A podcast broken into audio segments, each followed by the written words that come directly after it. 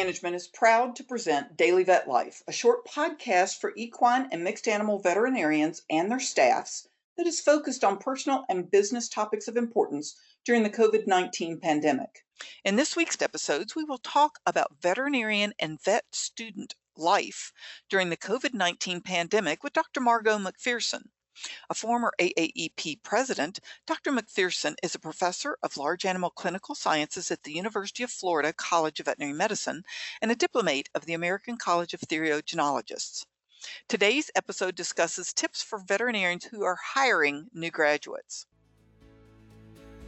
Daily Vet Life is brought to you by Covetrus, a global animal health company dedicated to empowering veterinary practices we combine products, services, and technology into a single platform that connects our customers to the solutions and insights they need to grow.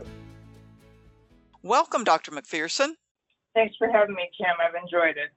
Yeah, this has been a great week of conversations with you about just different aspects of being a veterinarian and a vet student during this COVID 19 and some of the, the issues that have been faced. And today we're going to talk about we're talking to the veterinarians who are looking to hire these new graduates out of vet school. So, you talked about in a previous episode this week that graduating vet students are good to go. Would you like to comment more on that?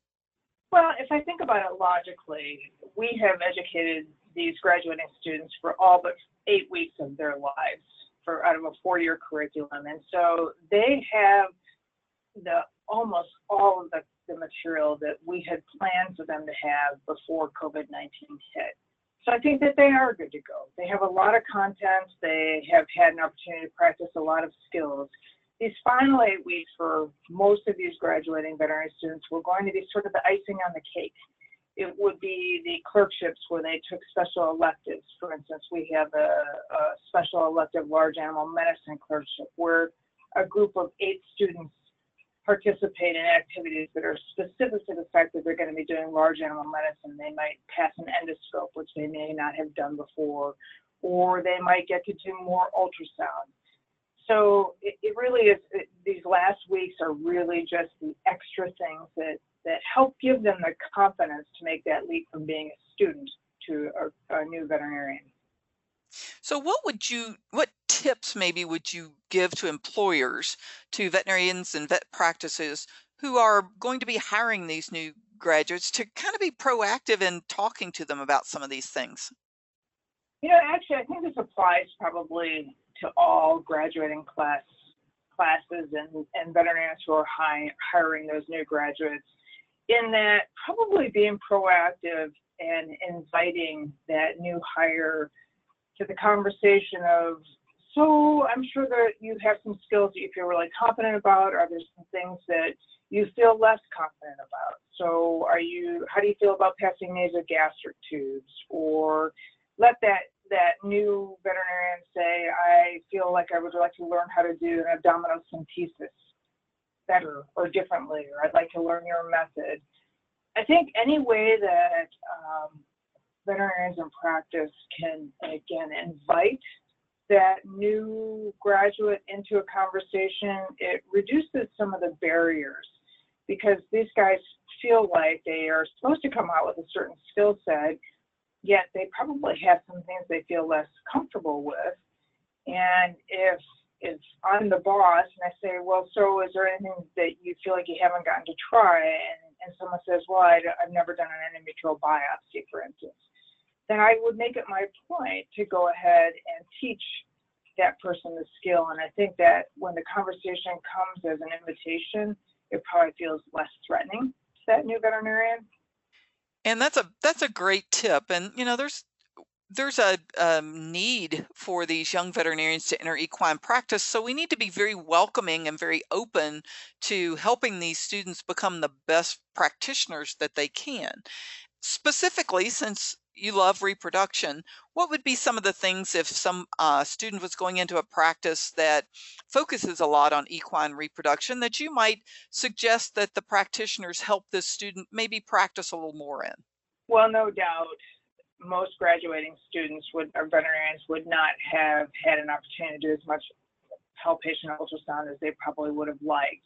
Finding those opportunities where you can mentor and tutor that person probably is a great thing to do um, in a very positive fashion and maybe in a repeatable fashion. So if there's breeding management on a mare and and that young veterinarian can palpate scan that mare daily or every other day so they feel more confident. And I think again, you know, other things would be just to ask those questions. Did you have an opportunity to do uterine culture? And what do you use for uterine cytology?